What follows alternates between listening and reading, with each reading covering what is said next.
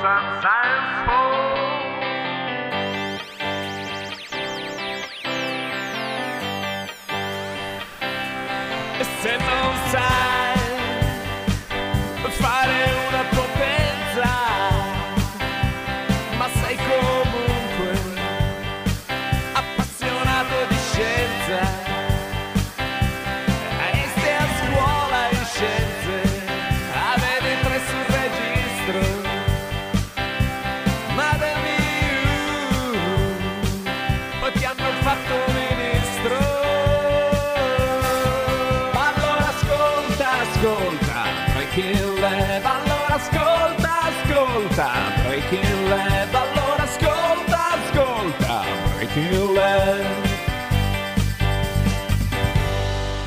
E benvenuti a Breaking Lab, la seconda puntata della nuova stagione. Chi vi parla è Daniele e assieme a me un sacco di altra gente.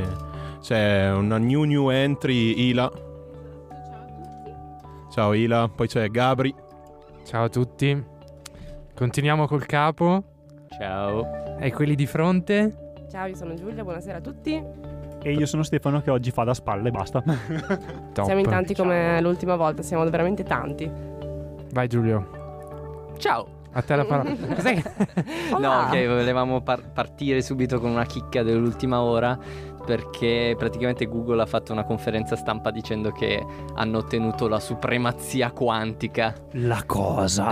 Eh, lo so, sembra, sembra una cosa Seriamente tipo di- cos'è? Ovvero cose sia- New Age, cose strane. No, Eh, praticamente dicono che un loro computer quantistico ha avuto una performance nettamente migliore ah, su un certo task rispetto a un computer elettronico normale, diciamo.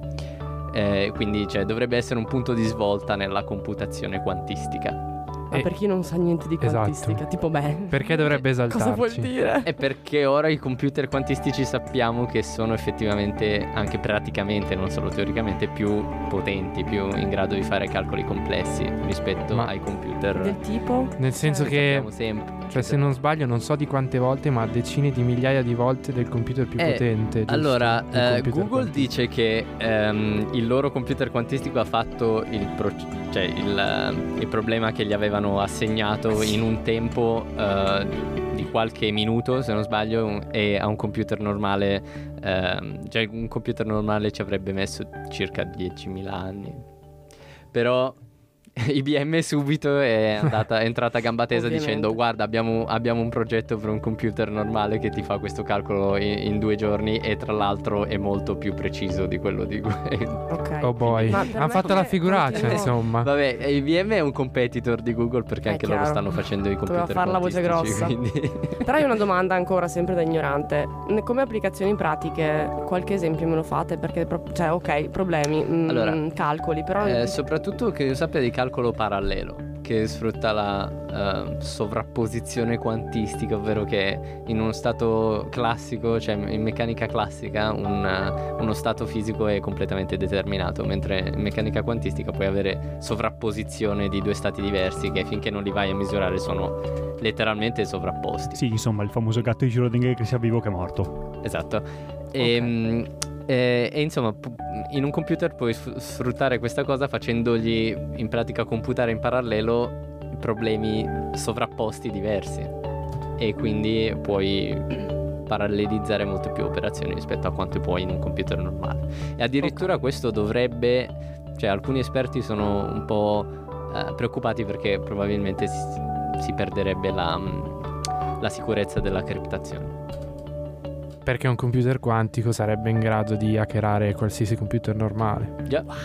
Ad una velocità record. anche se ancora siamo a quanto pare indietro. Però già il che io sappia il governo americano si sta premunendo per- con una criptazione quantistica, quindi Gli americani si cagano addosso in questi casi.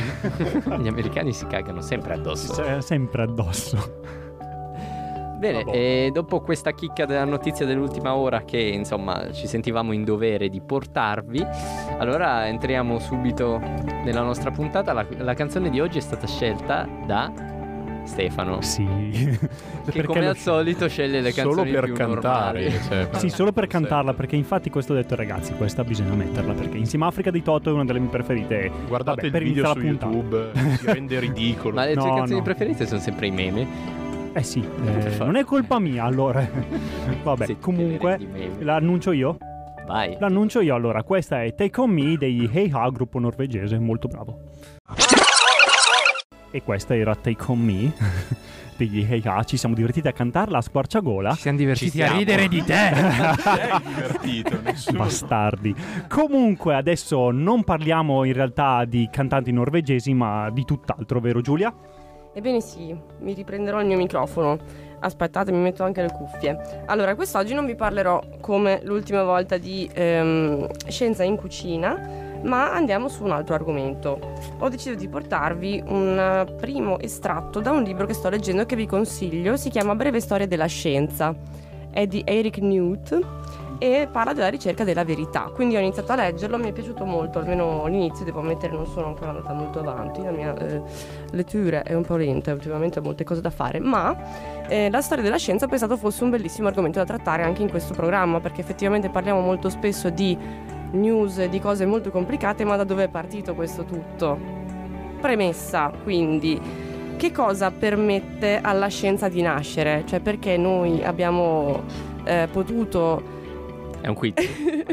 sì, sì, sì, questo è un quiz, è un quiz. È una caratteristica. Tu la sai perché l'hai quiz. letta, non ah, ci scusa, provare. hai ragione. Mm. Niente, non la so. La caratteristica fondamentale dello scienziato, di chi per primo si è fatto obiettivamente qualche domanda.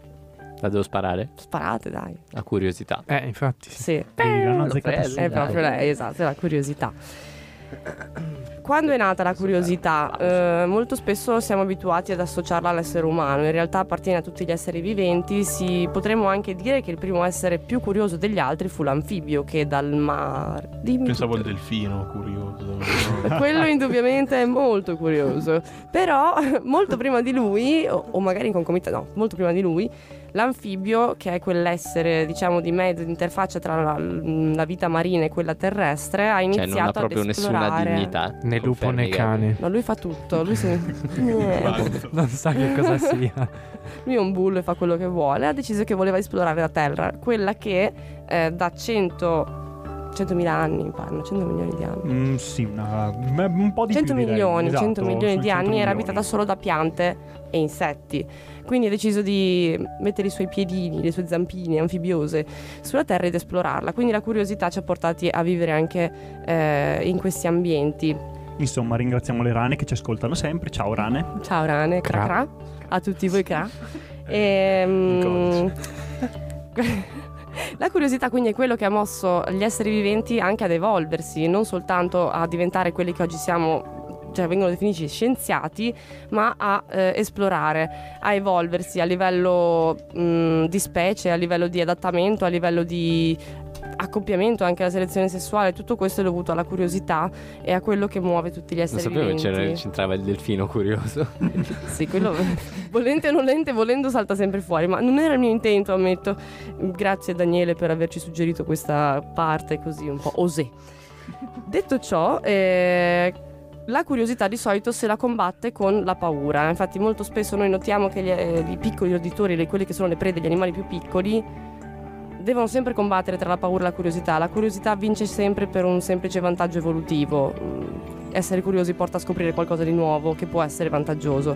Lo stesso avviene anche nei mammiferi, cuccioli di cane, di gatto, di essere umano sono quelli più curiosi rispetto agli esseri adulti perché devono scoprire il mondo, devono capire come funziona e quindi questo muove anche loro. Sì, e poi diciamo arriva- arrivano i bambini che nell'età dei perché ti rompono. Vabbè, I cosiddetti. Sì, ci può mettere il bip? No, si, che può, che si possono dire le parolacce Vabbè, se vuoi. niente, rompono i bip. Lo dico. Sei un pirla. ecco, posso, posso mettere Grazie questo. Stephen Hawking. No. Comunque, Ci lancia un messaggio dall'aldilà. Solo per dirti questo, fatti due domande. Per stringere su questa premessa che sta diventando un po' troppo lunga, comunque quello che distingue noi esseri umani dagli animali nella curiosità è il fatto che noi cerchiamo di racchiudere poi tutte le risposte che ci diamo per avere un quadro completo della situazione, per dare un motivo, un perché a ciò che accade. Questo ha portato mh, nella storia eh, gli esseri umani a porsi le prime domande, diciamo. Talete è il primo di cui possiamo fare cenno eh, un po' più complesso. Nasce nel 625 a Mileto, che Mileto noi tutti sappiamo è in... Grecia antica, non so, non so se è anche Grecia attuale. Sarà Magna Grecia, dai. Ammetto di non Sicilia, essermene no, premurato. non lo so. Sicilia. C'è un... No, no, non voglio dire... No, la- fermiamoci lì. Comunque Talete, che tra l'altro ho scoperto leggendo questo libro una cosa incredibile. Lui riuscì, riuscì a pronosticare un'eclissi che sarebbe avvenuta... Aspetta, devo fare i conti. Nel 585 a.C. Lui è nato nel 625. Però, cioè, ha fatto... Cioè, ha, No, ha vabbè, predetto un... dipende quanti anni aveva quando l'ha pronosticata. Ma questo Ne non- aveva non cinque. te lo so dire. non te lo so dire, però comunque per l'epoca Beh, era un comunque un veramente ottimo- di tutto rispetto. Assolutamente. Oltre ad essere colui che suggerì per la navigazione di utilizzare l'Orsa Minore come costellazione guida. Fu il primo a definire che effettivamente si trovava più o Cioè, meno si è accorto della stella polare, punto. Esatto, sì, Ok. quindi l'ha Ok. suggerito. Detto ciò, perché Talete ci interessa così tanto nella storia della scienza? Perché fu il primo a chiedersi, non fu il primo, ma fu il primo a darsi una risposta che per lui era vera, non, la era, non lo era, spoileriamo già al finale. Da cosa è composto tutto? Da cosa mm, Ah, tutto ha la ricordo. E lui si diede la risposta dell'acqua. Esatto, è Delusissimo primo, Giulio. fine, fine della prima settimana di filosofia delle Esatto, terze superiori. esatto. L'acqua. Quello, Nassimene, Nassimandro, tutti Sì, quelli esatto, lì, quelli. E... Ebbene sì. E poi se li passano tutti gli elementi, aria, fuoco. Sì, eh. sì, Sì, sì, ma perché ognuno se non dice era la sua, quello, per- era un altro. perché I filosofi sono un po' così, lui dice così, allora io dico Allora. cosa? Ah, no. Però c'è da dire, Però, cioè, eh. ti, ti anticipo un attimino. Però diciamo, è effettivamente la domanda giusta. Cioè, Sì. poi lui ha dato una risposta del... eh, Non proprio Stephen giusta, Hawking ci penserà a dirlo. Però, insomma, eh, è stata una domanda veramente fondamentale a cui rispondiamo ancora oggi, soprattutto in fisica, per Sì, esempio. esatto. La cosa importante infatti non è tanto la risposta errata, ma la forma mentis che lo ha portato a farsi determinate domande, quindi l'approccio scientifico alle cose, non più religioso, perché effettivamente all'epoca quando non si poteva spiegare qualcosa lo si mm, associava a qualche divinità, quindi inspiegabile, ma lui cercò di farsi delle domande, di utilizzare un approccio scientifico e quello che è più importante è che chi venne dopo di lui, perché si riuscì a creare anche un seguito piuttosto importante, riuscì a dare delle risposte diverse, quindi a differenza della religione, a non seguire i dogmi, ma ad andare contro. Questo è il principio della scienza e io direi che oggi ci fermiamo anche qui. Però, Quindi libro eh, consigliato. Per il momento sì, devo dire Per di il essere momento è arrivata, consigliato. ecco, come dire, è- è Leggetelo. Vediamo che le- le- è un pochino sottile la, mattone, la sezione. Ah, no, non premesso era, l'ho appena era un iniziato. segnalibro. era un No, no, è proprio un segnalibro, Era il segnalibro. No. ok. Il segnalibro Vabbè, a pagina comunque, 10. Quindi, quindi ripetiamo, è- Però mi piace come l'autore è è scritto. È Eric, scritto E-I-R-I-K, Newth, come Salam. casa editrice, ISBN. Salani. ok. Salani editori. Bene, allora consigliamo ai nostri ascoltatori le prime 10 pagine. No, no, vabbè. 25 per la precisione. Vabbè, eh, vi aggiorneremo durante i progressi della lettura. Ebbene sì. Bene, io vi Bene. lascio quindi, E visto invece- che stiamo parlando di, eh, alla sigla di The Big Bang Theory. Da parte di un gruppo con un nome mo- Eh sì, molto... sono un po' confusa. Ma... Vuoi Oh, leggerlo l'hai tu? scelta tu. Ma io conoscevo la canzone, ammetto di non conoscere il Vabbè, gruppo. il gruppo si chiama Le Donnine Nude, però in inglese. Bare- The Bare Naked Ladies. ecco. Vabbè, l'hai scelta tu, eh. L'ho scelta io. Scommettiamo che i nostri ascoltatori avranno di sicuro riconosciuto questa canzone che è la sigla di una delle più famose serie tv di tutti i tempi anche Che a se Giulio piace un sacco, esatto io non- sinceramente non la sopporto come tutte le serie su- in cui ci sono le risate registrate. Eh, non so se trovo l'effetto adesso qua delle risate registrate. No non lo trovo. Sto cazzo! non lo trovo scusate.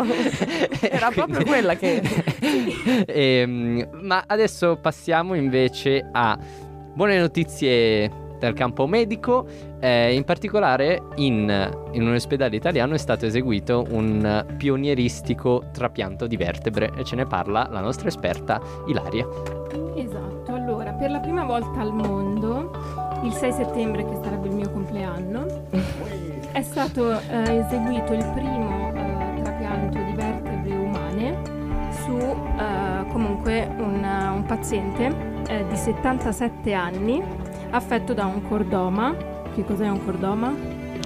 Dal nome direi Te un lo avrei tumore. chiesto se non l'avessi chiesto tu. Un tumore. Daniele lo sa. No, non lo so Visto che assolutamente. finisce in oma, è un tumore Non è vero. Vabbè, è un tumore in forma maligna ehm, di, di tumore osseo e quindi l'equipe di questo istituto ortopedico in Emilia Romagna ha deciso di, di- di provare per la prima volta a fare questo, questo trapianto su, su questo paziente andando a prelevare da un donatore cadavere delle, delle vertebre. E mm, in poche parole, dopo che eh, sono stati fatti vari accertamenti, quindi tutti, tutti gli esami microbiologici hanno preparato il tutto, sono riusciti, perché poi è andato a buon fine questo, questo trapianto, a ricostruire la, la colonna vertebrale del, del paziente nel modo più simile a come è cioè la sua conformazione naturale. E mm, questa cosa è comunque molto importante perché sono riusciti ad andare a prendere delle vertebre per fare questo trapianto, mentre di solito usano ehm, la diafisi. Che cos'è la diafisi? Ve- vedo Sì, facce un po', com- Siamo un po' ignorantissimi in campo quindi- medico, ragazzi. eh. Io, se- io sento la memoria che cerca di raccogliere le cose dai cassetti degli esami che ho dato troppi anni fa. Mio Dio. E Sei la- nel club dei vecchi. Sì. Benvenuto. Allora, la diafisi praticamente è la parte centrale delle ossa lunghe e quindi del femore in questo, in questo caso, Ok. però ok. non è molto, molto conforme no, alle vertebre. Se pensiamo banalmente il femore è l'osso Ma quelle, ma quelle le prendevano dalla persona stessa? Esatto. Ok. E quindi si sono. cioè hanno visto che comunque questo, questo trapianto, usando lo stesso distretto anatomico, ehm, ha, cioè, ha, mm, insomma, ha permesso a questo paziente di. Innanzitutto di avere un'aspettativa di vita comunque più lunga perché potrà quindi poi fare eh, della radioterapia, mentre se avessero fatto comunque un trapianto artificiale ciò non sarebbe stato possibile Ah. e quindi appunto è molto importante che siano riusciti in questo, in questo trapianto perché altrimenti Ho capito. Eh, Ottimo, anche c'è una persona di 77 anni, è anche Esatto. difficile, immagino, da, eh sì, cioè, da assicurare un recupero Infatti, buono. sì. Quindi, cioè, si, sa già, si sanno già delle informazioni sul recupero della. Allora, si sa che adesso è stato comunque inserito in, una- in un percorso di, di fisioterapia, si vedrà come, come reagirà. È molto bassa la possibile reazione di antirigetto proprio perché hanno preso delle vertebre umane, quindi hanno messo la stessa parte che c'era prima e Mhm. quindi ciò porta il rischio a comunque un tasso molto, molto basso di sviluppo. Quindi dovremmo essere tutti felici per, questa, per questo primo trapianto. tra l'altro un'eccellenza ita- italiana, insomma. Esatto. cioè, siamo sempre i primi nei campi Sì, della medicina, vero? È una cosa incredibile e speriamo che continui così, per carità, nel senso portiamo tante rivoluzioni da quel punto di vista, quindi Già. dai. Eh, però a quanto pare mancano i medici negli ospedali. Eh sì, salutiamo tutti i medici e infermieri che ci stanno ascoltando. Scusate, io devo intervenire con sta cazzata ogni tanto. Comunque, beh, ehm, insomma, un fatto grandioso, veramente grandioso. E quindi Ehm, passiamo a, direi alla canzone la che ha scelto canzone- la nostra Ilaria. Esatto, ha un significato particolare in quanto anni fa, nel 2010 mi pare, è stato attuato questo progetto da alcuni artisti tipo Fiorella Mannoia, Lucio Dalla, quindi parlo del 2010. E mm, questo progetto ehm, aveva il nome di Artisti per la donazione di organi era mm, in pratica hanno rivisitato dei, dei pezzi comunque della, della canzone italiana e eh, li hanno insomma attraverso la musica hanno cercato di, di sensibilizzare verso la donazione di organi perché comunque c'era stato un calo abbastanza importante delle donazioni e hanno fatto quest'album e io ho scelto questa canzone Bentornati, rieccoci qui su Breaking Lab, io sono Giulia. Vi volevo mm, lasciare intanto a Ilaria che ci deve salutare. esatto Ma prima Devi scappare. sì ci vuoi raccontare in mezzo secondo di questa canzone che abbiamo appena ascoltato? Allora, questa canzone nasce da un progetto fatto anni fa da diversi artisti. E, mm, hanno creato questo album di 12 tracce dal titolo Artisti per la donazione di organi che è stato voluto proprio per sensibilizzare verso la donazione di organi che negli anni passati era comunque calata parecchio. Eh, questa canzone era ori- originariamente di Lucio Dalla e poi ha fatto una collaborazione con svariati artisti che... Ehm, vabbè, insomma, ricordiamo a tutti quanti di registrarsi come donatori perché adesso si può anche mettere direttamente nella carta d'identità. Sì, Eh, quindi andate subito e fatelo per favore, grazie. perfetto. E invece non è che ci noi- stiamo augurando che crepate entro dieci anni, eh, No, però no, no. cioè, Però non si sa mai, dici, mettiamo avanti le mani, non si può mai sapere quando purtroppo... Eh. Niente, invece per mh, non continuare questo discorso un po' funesto, eh, direi che possiamo passare la palla al nostro Daniele con la sua la bellissima... Ilaria. Ciao, Ciao, Ila. Ila. grazie di tutto. E niente, quindi noi passiamo la palla a Dani che rientra con la sua meravigliosa rubrica Che sasso dici? E...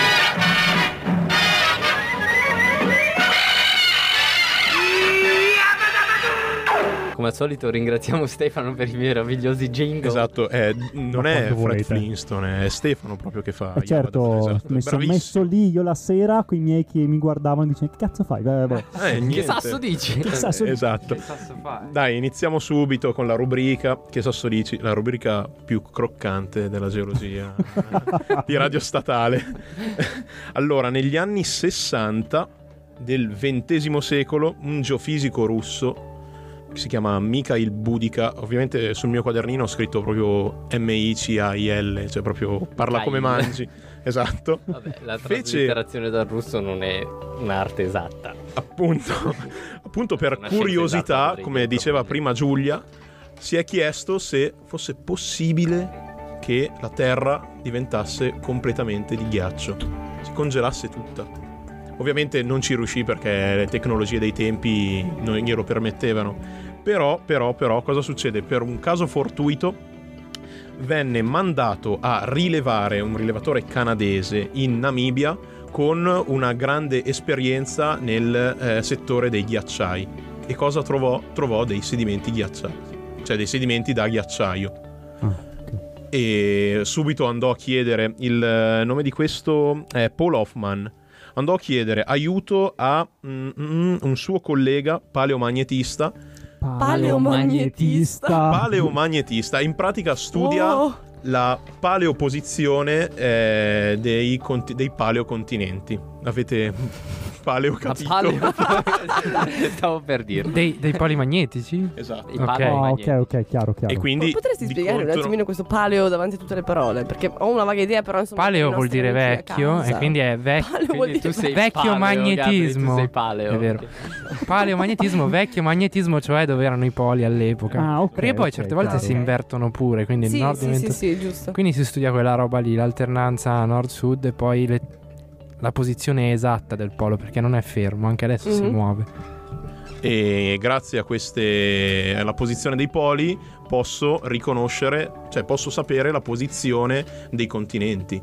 Però che cosa venne fuori da questi Eh, studi? perché scusami, sempre per, non per me, perché io le so tutte ovviamente queste cose, ma per chi ci ascolta da casa, il paleomagnetismo è quindi legato al paleo, l'altra cosa che hai detto, giusto? Esatto, è tutto Ok. collegato. Sì. E appunto venne fuori che la Namibia si è sempre trovata all'equatore, quindi quei sedimenti Ah. glaciali si sono formati quando la Namibia era all'equatore. Questi sedimenti di, ghiaccia- di ghiacciaio Namibia piace il ehm, sole. aveva- hanno 700 milioni di anni durante il proterozoico si sono formati quindi ehm, durante il proterozoico c'era questo supercontinente che è il continente Rodinia non è Pangea Pangea viene molto Ah. dopo E Eh, quindi di che mh, eh, quanti anni fa stiamo parlando più o meno? per- 700 milioni di anni fa Ok. E questo supercontinente scusate ehm, si ruppe nel mezzo nei, nei pressi dell'equatore e fuoriuscì della lava basaltica. La lava basaltica è quella che va a costituire la crosta oceanica.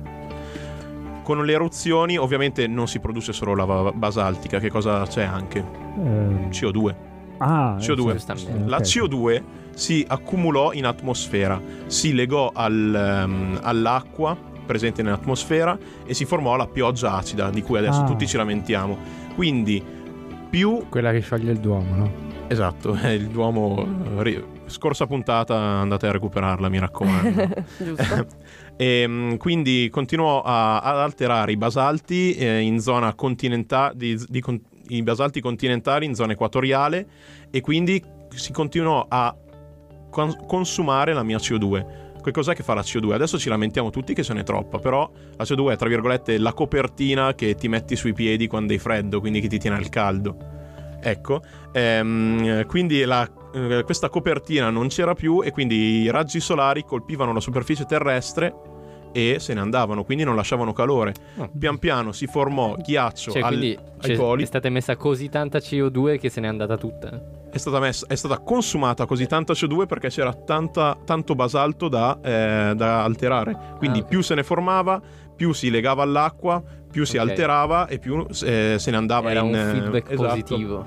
Esatto, un continuo feedback. Ok. Nel senso che poi non veniva resa disponibile per l'atmosfera.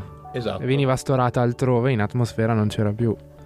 Esatto, esatto. E quindi non c'era più CO2 e la Terra iniziò a raffreddarsi. Si formarono le calotte glaciali e pian piano si spostarono verso basse latitudini, basse latitudini equatore, 0 gradi. E che cosa succede? Eh, si è stimato che ci sono cir- c'erano stati circa un chilometro di spessore di sedimenti nei pressi dell'equatore, sull'oceano. Quindi un chilometro di ghiaccio sull'oceano. E la Terra aveva circa Cioè, meno era 40 tipo gradi. l'Antartide. Esatto, e l'Antartide era un super Antartide. tipo Urano. Esatto. E, mm, però, ovviamente, si è usciti da questa snowball herd, così la chiamano in gergo. Eh, la terra palla di neve. Che bello. E, Molto mm, carino da immaginare. Esatto, però c'è questo problema che eh, secondo alcuni c'è eh, l'effetto albedo del ghiaccio che fa rimbalzare, cioè che riflette gli i raggi solari e quindi diminuisce ancora la temperatura perché non fa arrivare il calore sul, sul ghiaccio. Però che cosa succede? Prima o poi siamo nati noi, quindi si è usciti dalla snowball earth. Ehm, eh, come ho detto prima, si stava aprendo un oceano, questo oceano si è continuato ad aprire e pian piano l'atmosfera si è ricaricata di CO2. Si è iniziato a mantenere del calore grazie appunto all'effetto serra eh, della nostra CO2 e quindi si è sciolto il ghiaccio.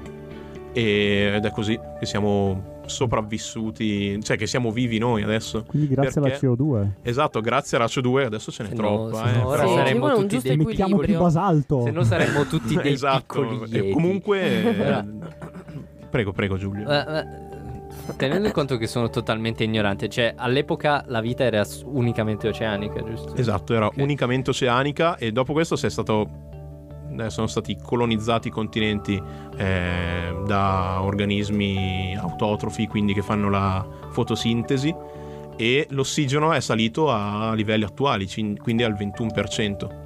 Quindi noi respiriamo l'ossigeno generato grazie a- alla palla di sì. neve, ecco. Grazie, palla di neve. E mm, vabbè, però, cioè, noi abbiamo parlato di palla di neve, ma fa caldissimo in questo studio. Ci vorrebbe. Come al solito. ci vorrebbe non 5 gradi in meno, non meno 40 gradi, 5 No, in certo. meno. Una giusta via di mezzo. Una Come la birretta. CO2, deve essere Esatto, una giusta via di mezzo. adesso introduco la canzone. Allora, io ho portato la cover di questa canzone perché è, è molto triste. È la stessa canzone, però cantata dall'autore che l'ha scritta. È mega felice, cioè è lui che fa il cretino, eh, abbraccia le birre, se le bacia. Invece c'è questo qua che la suona con un ukulele, ma sembra pianga davvero. E a me piace di più la cover, raro caso. E quindi è Jesse Stewart con Cold Beer.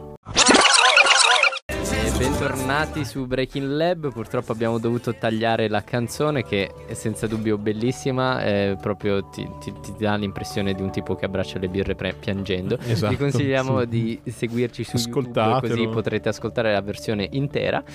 E, Esatto. mm, bene, adesso passiamo all'ultimo blocco di questa sera.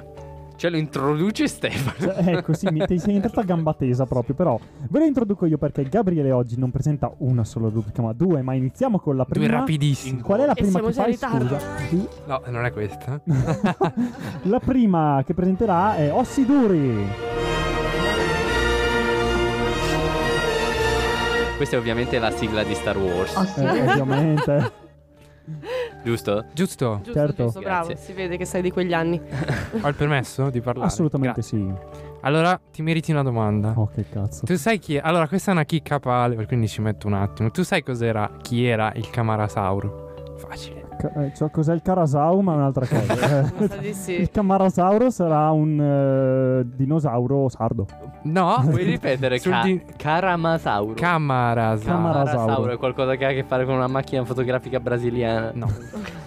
È un sauropode. Sauropode. Sauropode è? eh, Che cos'è il sauropode? Uno con le zampe da dinosauro. Anche. Eh. Due zampe?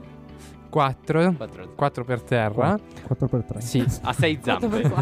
17. Quattro zampe motrici, sì. Allora, bando alle ciance che se no siamo facciamo tardi. Scusate. Eh, Sono difficili, mannaggia. I sauropodi sono quei dinosauri col collo lungo, no? Ah, ok. Piedino. Facilissimo. Ah, ok, piedino. Il Esatto. famoso brontosauro Uh, che non quello lì. Ora piangerò per 5 Quello lì che in Jurassic Park si alza su due piedi e fa uh, e mangia le foglie. della- Eh, giusto, Stai le piangendo famose- veramente? No, è un famoso... come- co- che, ani- che cosa è quello? Quello che era un brachiosauro. Ok, brachiosauro. Il camarasauro gli assomiglia molto. Ah, ok. È un po' più piccolo. Ok. eh, ha il collo un po' più corto. Ok. mm, altezza media 8 metri. Vabbè, Ah, media. è un po' più corto. il punto non è quello. Il punto è che c'è una ricerca in corso, non è ancora stata pubblicata. Secondo la quale eh, questi camarasauri e probabilmente altri sauropodi vicini, per parentela intendo, avevano un vero e proprio becco, cioè come quello degli uccelli. Ma No, dai. aspetta, mi, mi sta, mi, mi sta morendo un mito intero. Loro dicono così Mi stai perché... dicendo che, che Jurassic Park è sbagliato? Ma Jurassic Park è tutto sbagliato. L'hai scelto come forse hanno le sigla. piume. Forse hanno anche le piume. Insomma, stiamo non si può parlando provare che si abbiano o non abbiano le piume. sì, però quelli sono i teropodi, cioè i Ah, carnivori, scusate, vic- scusate. parenti degli Ah, sì? uccelli, ok. Cioè, cattivissimi. Sui sauropodi, piume. piume, penne, peli non sono mai stati Ok, trovati. perfetto. Però c'è questa ricerca secondo la quale appunto stanno, stanno lavorando, ancora non è stata pubblicata, secondo cui questi camarasauri e probabilmente altri sauropodi avevano un becco. Non sono i primi a dirlo, eh. Ma Però insomma, cioè immaginatevi Wow. un animale con una testa grande come mezzo tavolo. Cioè tipo, vabbè, meno di un metro, però quasi, con un becco enorme. Cioè, da lo sguardo uccello. intelligente della gallina. Esatto, In, in, una, un animale alto gigante. 8 metri, fantastico. Mm. ok, vi è piaciuta? Molto. Fantastico. Questa è bella. Possiamo Ma- passare alla prossima rubrica. No, aspetta, hai Esatto. domande? No, non ho domande. Ah, ok. Volevo passare.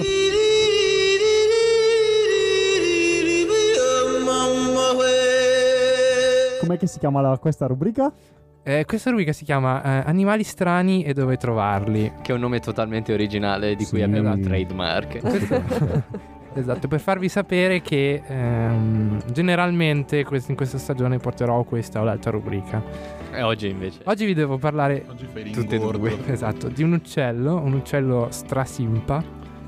Perché, vabbè, è un uccello dove trovarli, arriva dall'Amazzonia ed è appena stato pubblicato Ok. una ricerca su questo uccello, secondo la quale, cioè, in realtà la cosa si sapeva, ma gli scienziati non si sono. Questo gruppo di ricerca ha detto proprio: aspetta, ma nessuno ha mai pubblicato roba sul verso di questo uccello, dobbiamo farlo noi. sono andati in Amazzonia. Non mi fare segno di tagliare perché, perché è non bellissimo. ce non sto pensato tagliando prima. già. Ho Esatto. messo l'audio. Sono andati in Amazzonia a registrare questo. Cazzo.